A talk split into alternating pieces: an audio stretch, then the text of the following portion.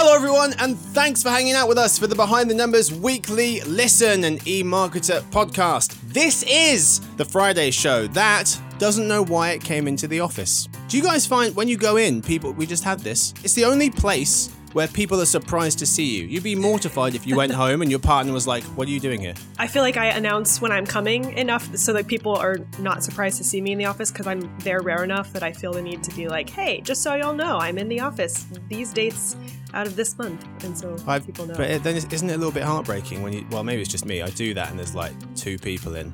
And both of those people yes, had no idea. It be 100% there. feels like just I a gut punch. Yep. mhm. Yeah, way to show up. I prefer not to tell people so they can't hide their disappointment when they see me. Why are you here? Sound strategy. Anyway, in today's episode, Google is finally killing cookies. So now what? Google's already delayed this a few times. You know, will they pay more attention to that or will they take the consumer side and the regulatory issues and go ahead and push this thing forward? Can Google continue their search dominance? The implications of that ruling are potentially enormous, depending on a how the ruling, like in which party wins, and also then if the DOJ wins, what remedy the judge chooses to move forward with. Americans canceling more of their streaming services? I think it's kind of galling how many of these services have, instead of essentially offering a cheaper tier, they are basically just changing the rules on everybody. Apple's mixed reality headset, Peloton's content hub on TikTok, and how one kid just completed Tetris for the first time. That's why it's a big deal.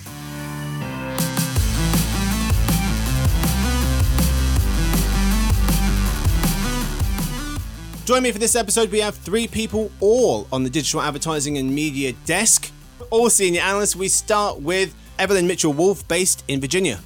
Hello, everyone. Nice to see you. Hello there. We're also joined by Max Willens, who's typically based in Philadelphia but is coming to us live ish from our New York studio. Yo. And finally, we have Ross Benes, based just above New York City. Howdy, Marcus. Hey, chap. Some very weird introductions, but very on brand. So, what do we have in store for you? We have the story of the week. Google is finally killing cookies. Uh, Supposedly, probably, maybe, should be. So now what? We then move to a brand new segment. So I won't tell you about that till a little bit later in the show. Cliffhanger. That is not really that suspenseful. Just you'll figure it out later. Dinner party data is how we wrap up uh, the episode uh, with some random trivia. But of course, we start with the story of the week.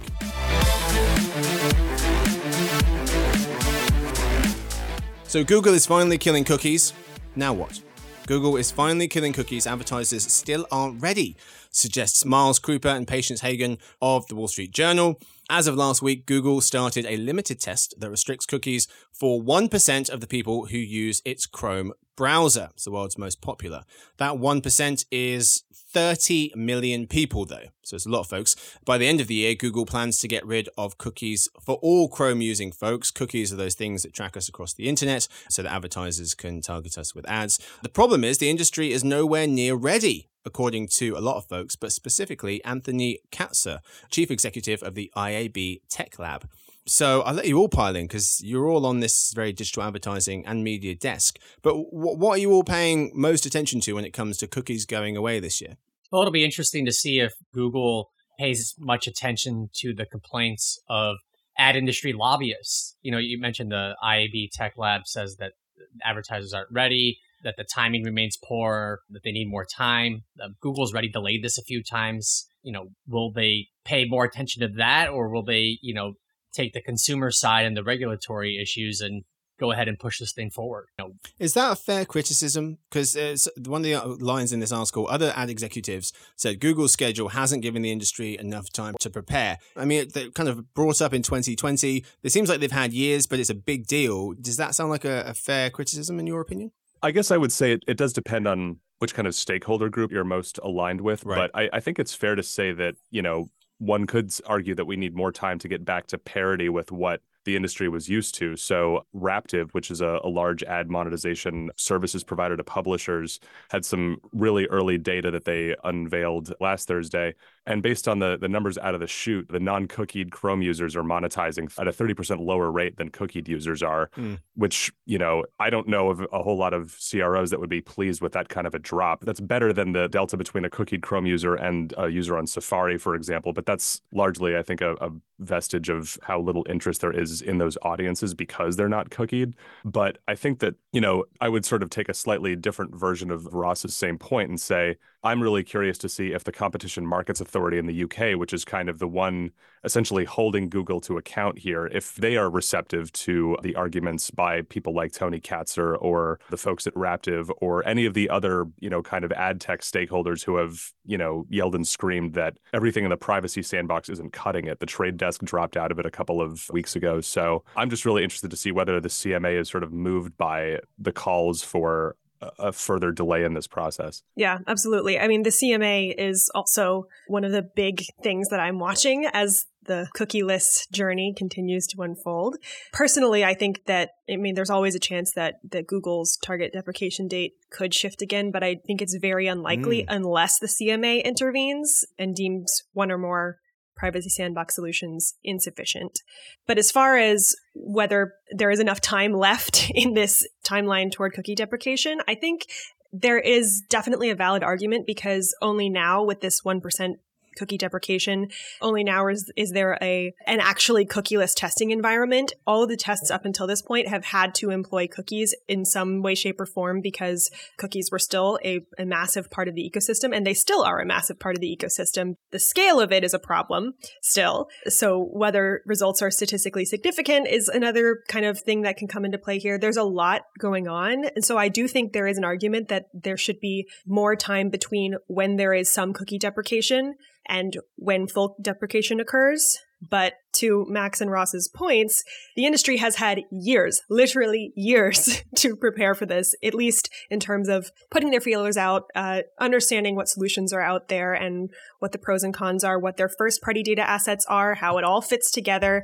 And, you know, there's only so much more that more time can do on that front. Mm-hmm. One thing that I, I'm also really interested in watching um, as this kind of unfolds is that when Google first made this announcement, there was kind of one of the sort of cynical arguments about whether this would happen or how it would happen was where else is this money going to go? And since then, we've had retail media become immensely important and immensely, you know, popular among marketers.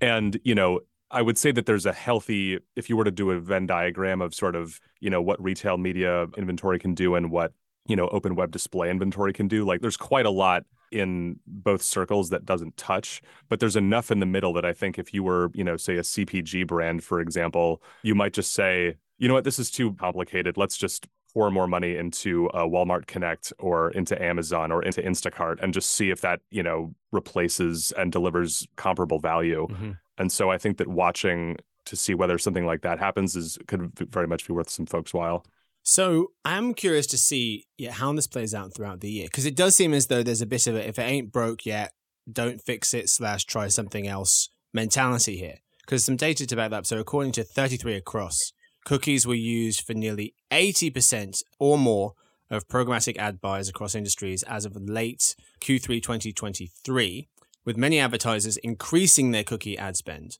because it's still a thing. So why would you get ready to switch over or be as prepared as you need to be when it's continuing to be a thing? And Evelyn, to your point, we've seen the can get kicked down the road so much, people are maybe anticipating or hoping that that happens again. How do you think this does play out in 2024? Is it uh, all of a sudden, you know, the day before everyone's panicking and it's, it's kind of like kind of GDPR, if, anything, if, if that's anything to go by? Or, or do you see people actually going to be relatively prepared for when this happens? You know, Evelyn has a report about this coming out, or maybe it's ready out. Oh, are we talking about no idea. the H1 report? Yeah, I think that's the one that, that, I just read. There's a lot of like, reports on this. Yeah. the one that Ross is talking about, I think, is the H1 2024 programmatic ad spending forecast reports. I mean, this is the biggest thing that's happening in the programmatic ecosystem in the digital advertising ecosystem in a long time. And I think there's going to be a fair amount of chaos. I do think, you know, p- people, some brands have spent the past couple of years preparing. So there's kind of a it's a mixed bag as to how prepared an individual brand is. The smaller the brand, the less likely they are to be sufficiently prepared because they just don't have the resources to be testing really thoroughly, to be putting dollars into unproven solutions. They mm-hmm. just don't have that luxury.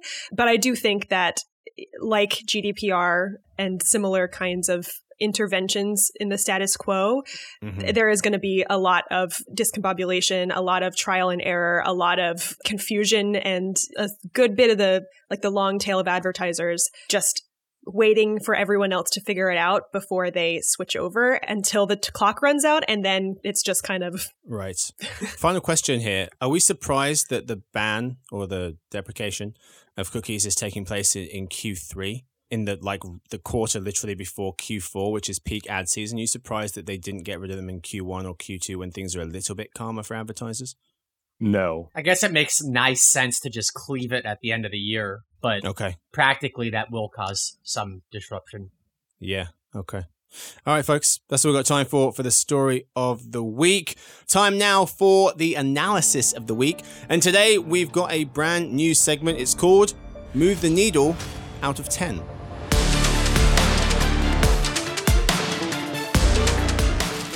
I'd say we're working on the name, but we're not. That's the best we've got. Uh, where I read out four stories, and our contestants uh, have to tell us how much each story moves the needle. The needle will change based on the story out of 10 and why.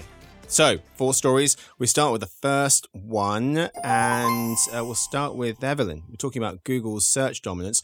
Is this the beginning of the end for Google's dominance in search? Questions Greta Suarez of Quartz writing that the tech giant's market share is being challenged by an increasingly crowded field. She does point out in October, Google held 92% of the worldwide search market, according to StatCounter. But that is down slightly year on year, but not much considering ChatGPT was introduced and generative AI models have been increasing usage. Microsoft's Bing, their market share was at 3%, and Russian search engine Yandex held about 2% overtaking Yahoo last April to take an extremely distant third place. So Google is way, way out in front. But the question is, how much will Google's search dominance get challenged by 2025 out of 10? Evelyn. I'm going to give two answers.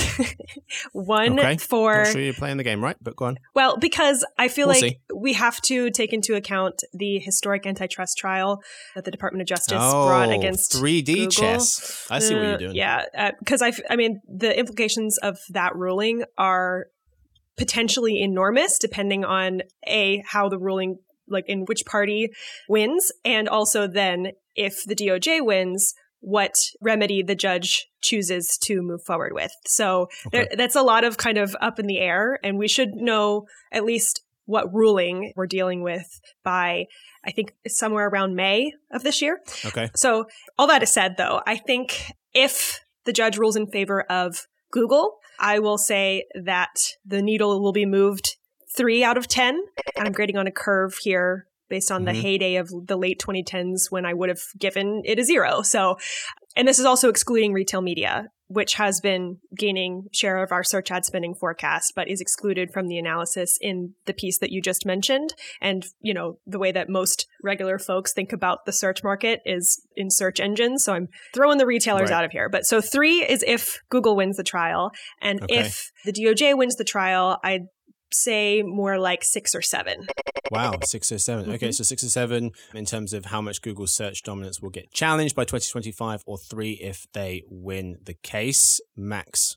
Yeah, I think Evelyn's point about the wrinkle of the DOJ cases is really on point. I basically presumed that Google is going to win, and consequently, I also gave it a three. I think the one thing mm. that you might have pointed to if we were doing this last year would have been you know, as Satya Nadella put it, Microsoft made Google dance by unloading ChatGPT on the world, except now Google is at the dance and they have Bard. And even though Google does not have a great track record of introducing and scaling products that are you know super different from search i haven't seen enough either in the user experience or in just kind of general consumer behavior to f- feel like the advent of gen ai is going to radically shake or disrupt the balance of power here. So I give them a three. Ross. So uh, if I follow this um, structure that the other two analysts have set up. I'm going to go with a two out of 10. If Google wins, I think they just keep trucking along. You know, Amazon's taking some search market and, and so are some other players, but you're still going to see most ad dollars going toward Google. But if Google lost, give it an 8 of 10 because they could be broken wow. up like Standard Oil, and that would be a huge change in the search market. Now, having a range of two out of 10 to eight out of 10, you could say my response is meaningless. well, no, because it's not the. It's uh, two scenarios, right. So yeah. it can't be a, like a three, four, five, six, seven.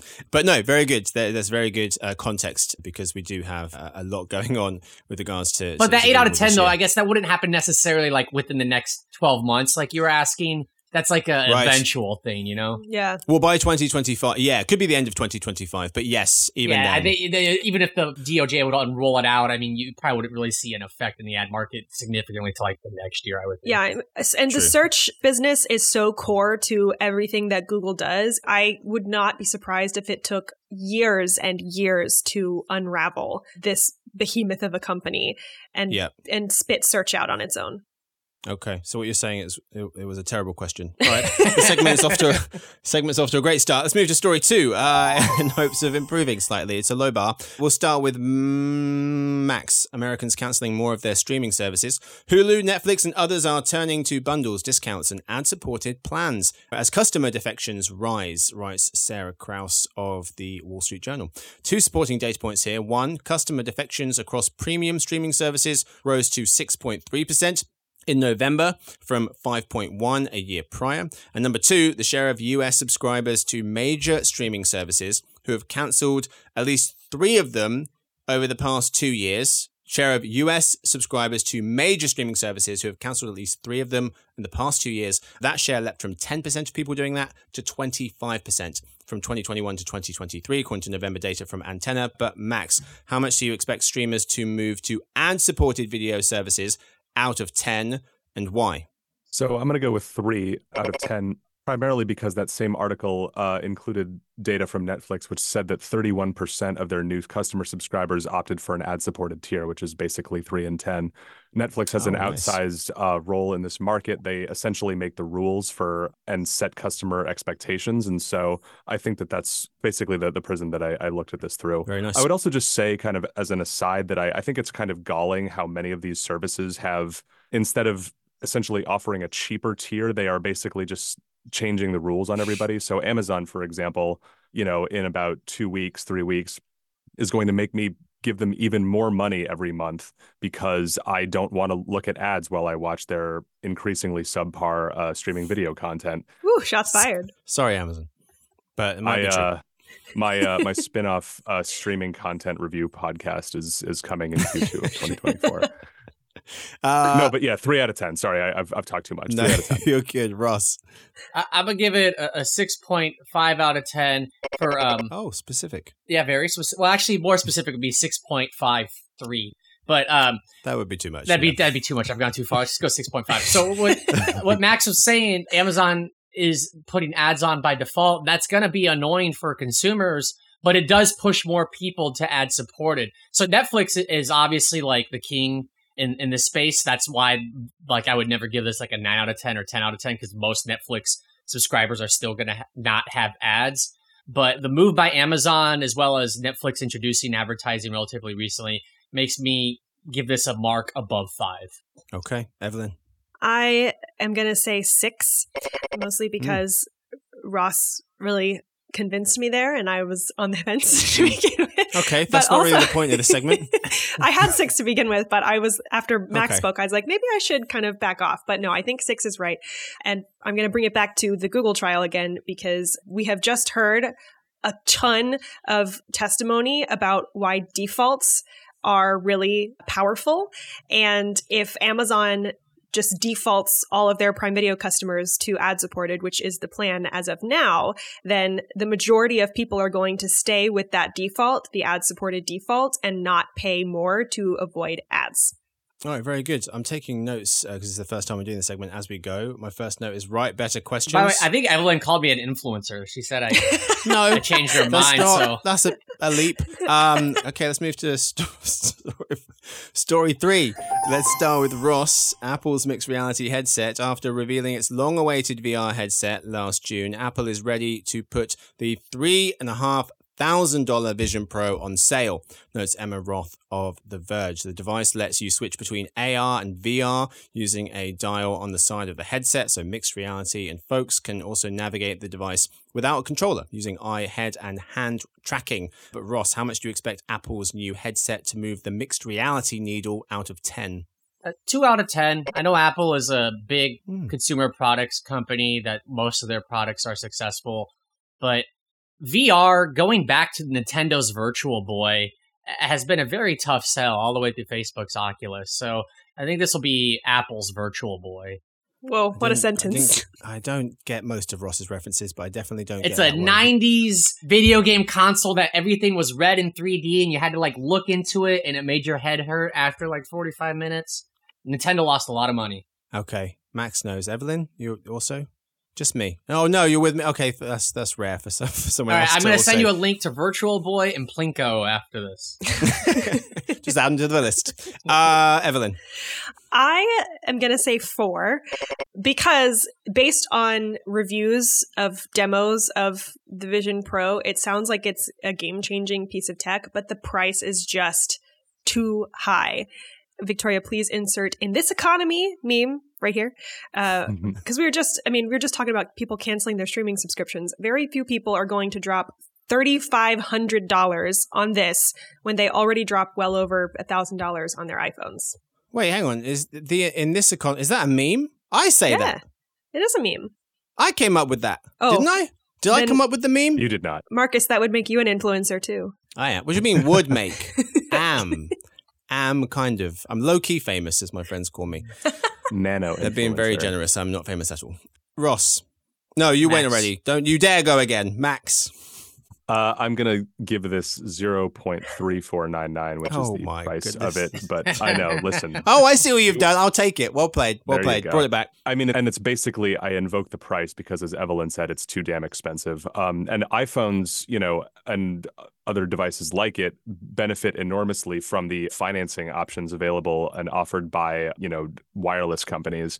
And I just don't see you know T-Mobile or Verizon saying you know you can finance a Vision Pro on us because it doesn't you know affect their business models at all. Mhm. ultimately this is going to be like a lot of apple devices in that it deepens the commitment people have to other products in its ecosystem. So i think the most impressive kind of element of this thing's capabilities right now is the the facetime capability. So just kind of imagine feeling like the person you're facetiming with is not inside of a tiny box but is literally across you know a table from you Mhm. that's very cool it is not going to make me spend $3500 to buy one but Yeah. yeah so zero point There is a precedent in this. I, I went to the Wikipedia page for Virtual Boy and it says its failure has been attributed to its high price. So There you go. it's just history going around again. Type of qualitative analysis. Quality research from expect. reading Wikipedia during a podcast. Was it called Virtual Boy because of the Game Boy? I think they were yeah, they were going for that, but it was the first system that was 3D rather than like a 2D scroller. So it was it was virtual, like it was, it was supposed to be like virtual reality. There's a virtual reality craze like in the early 90s. You know, movies like Lawnmower Man. They're they're trying to like go on that. I don't know if you remember that at all. I just, you know, I feel like virtual person would be really inclusive. for the Oh, you're talking about the gender. Yeah, that's that's a Game Boy. What's weird about that is, is Game Boy had more female users than other Nintendo systems. I I think it was like 40% of Game Boy users, at least when they released the Pokemon games, were female users, but yet it was called Game Boy. Like that, that should have been Game Person more than any gaming system. Oh, Whereas like a PlayStation probably had like a 70 30 or a 80 20 split. These are good points. I'm going to have to rename this segment again to tangential trivia. I think Um, Marcus, you can just But you can just you can put that at the end of the episode. So anyone Yeah, that you wants can to cut see everything I've said about Virtual Boy We if have you to want. cut most of this segment. We just cut the whole segment. It should be one big outtake.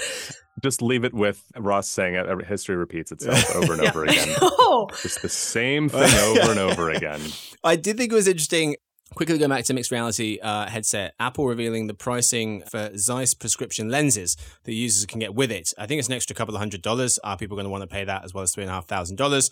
Um, this is more for the developers. The price will obviously come down, but I did think that was an interesting solve because we've been talking for a long time about the the fact that people wear glasses. Are they going to want to put a VR headset on on top of them? And this seems like maybe you pop in and out a prescription lens Oh um, at some point down the road. No, it just made me feel I Oh, I just have big feelings about needing to wear glasses because they're so expensive, but I didn't choose this. I did not choose to be nearly blind. And I really feel like if you, it's a, vision should be a public commodity. I won't go any deeper than that. Mic drop. where where have we where have we landed here? Let's move to story four. Segments all We're going to the place. nationalize the eyeglasses. so derailed. Uh, story story four. Peloton Peloton Content Hub on TikTok.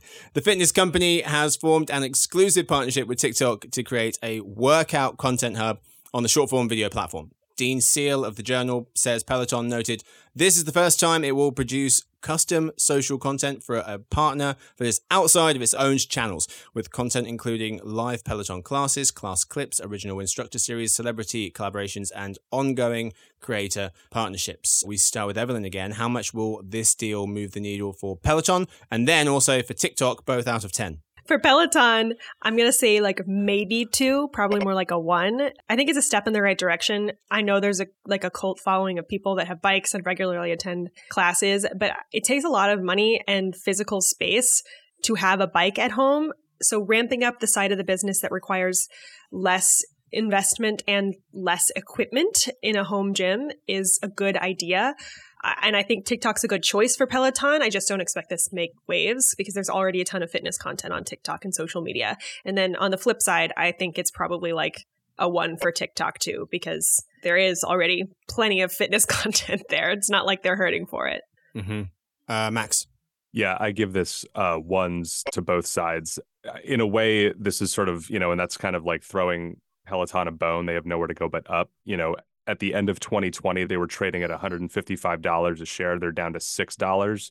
I guess this will kind of keep them at the front of the you know brains of their next generation of buyers but their core product is too expensive for most of tiktok's users there's a sea of fitness content on the platform already as, as evelyn said Yeah. and i am not high on this I would say Ross. Three out of 10 for Peloton. It's a nice, easy marketing tactic for them, but it's not going to fix their core business issues. Uh, for TikTok, one out of 10, it, it doesn't hurt them at all. It's just in the vast amount of content that's on TikTok, this will be like pretty small potatoes.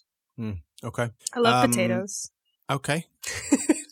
Well, hot potatoes can be big potatoes, and this ain't big potatoes, small potatoes. Any other food related Mm. Not, nothing's coming to mind right now. food related Take commentary? is feeling like a sack of potatoes yeah. dead and heavy and God. All right, that's uh, that's it for the segment. It's probably it's likely the last time you'll see that segment.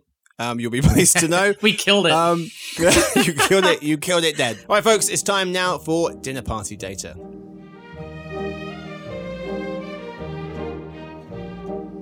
The part of the show where we tell you about the most interesting thing we've learned this week.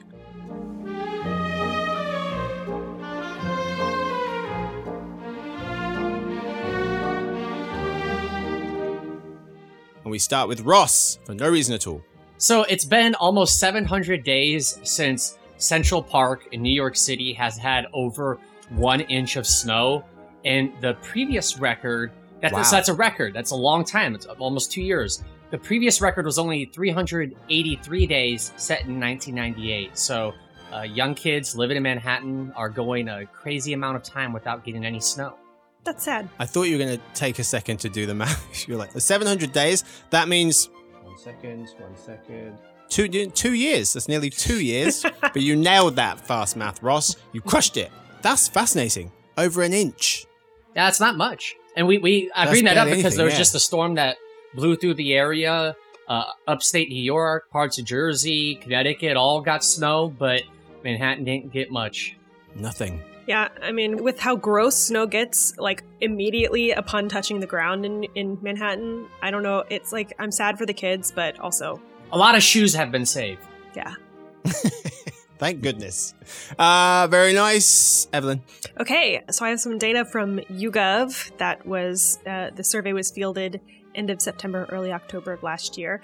What fashion trends do Americans love and hate? And I'm hoping that I will uh, get some really enthusiastic couldn't- I couldn't reactions from from you two here. so Look how um, I'm dressed. I, well, you might be pleased to know that Americans' top Black most loved fashion trend is flannel shirts, black on black. and oh, graphic tees, okay. bomber jackets. I own a flannel. Oh, Yeah. So, I mean, I feel like the top three are pretty solid, and leggings are number four, which personally, I'm into leggings. And then the least most liked, so the most hated, are uh, shoulder pads, parachute pants, and then pads. sagging pants is the least liked fashion trend. Oh, yeah, not since the 90s. Mm. Also, starting to feel bad that I allowed my mother to throw out my JNCOs. I'm just kidding. I, I I don't feel bad about that at all. But.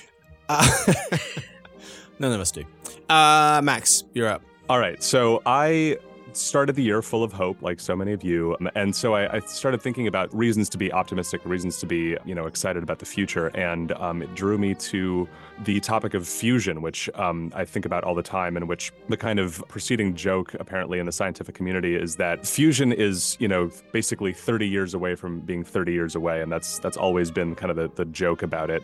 But a bunch of stuff has happened in the last year that is making people feel like this might not just be a theoretical exercise. So, uh, last year, a research group achieved basically a net positive fusion reaction, meaning that they were able to generate more power than it took to initiate the reaction in the first place.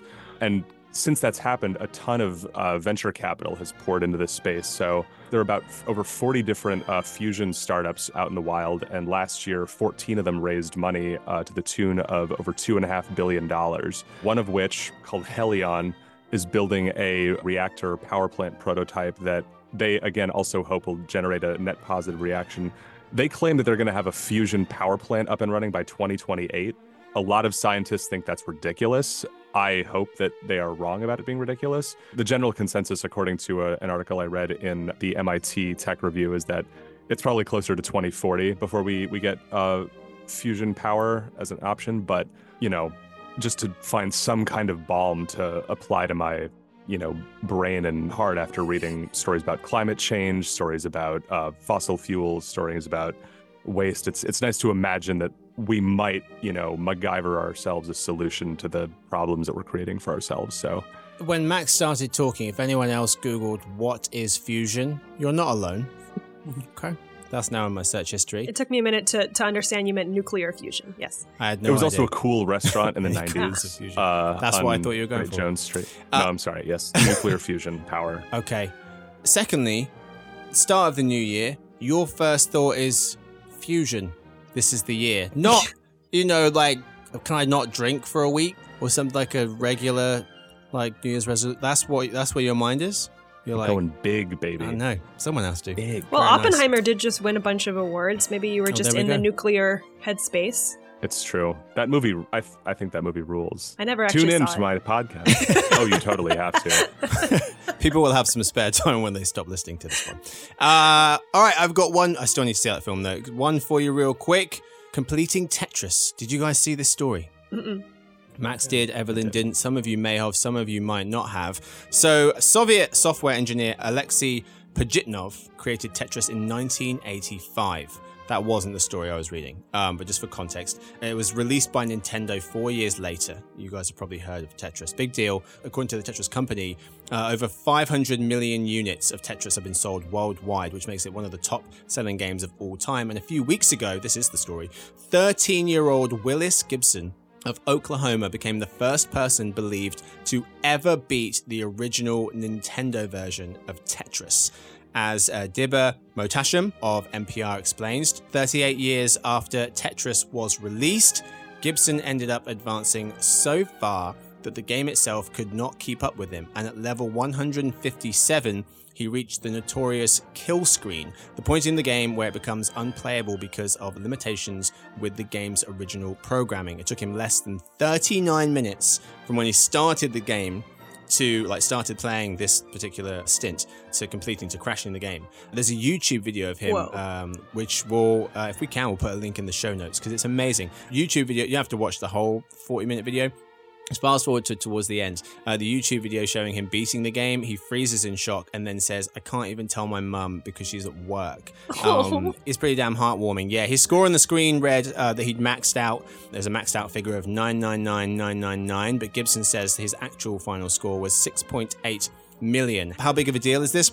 Up until now, only AI had been attributed with reaching the kill screen. For context, Gibson has played uh, in tournaments since 2021, and in October, he was the youngest person to make it to the Classic Tetris World Championship, where he placed third. He's been playing since he was 11 years old. He's now 13. Plays about three to five hours a day, and this is the best part of it. It's really amazing. He dedicated the record-setting win to his father, Adam Gibson, who died last month. Oh, Just, I just thought this was such a nice story. I mean, there's the dedication to his father, which is just beautiful. But then also there's that kind of anything's possible moment, right? Like everyone's played at least one arcade video game. The idea of completing it doesn't ever like cross your mind. And now it can, or really like doing anything. And I just thought this was a yeah, a really special moment. Great story. Attaboy Willis. Indeed. Anyway, that's all we've got time for for this episode. Congratulations to you. Uh, and a huge thank you to my guests today. Thank you to Ross. Thanks, Marcus. Thank you to Evelyn. thank you, Marcus. Thanks, everyone. Thank you to Max. Always a pleasure, Marcus. Thank you. Yes, indeed. Thank you to Victoria, who edits the show, James, who copy edits it, Stuart, who runs the team, Sophie, who does our social media, and Lance, who runs our video podcast. Thanks to everyone for listening in. We'll see you hopefully on Tuesday for the Behind the Numbers Daily and eMarketer podcast. Happy long MLK weekends.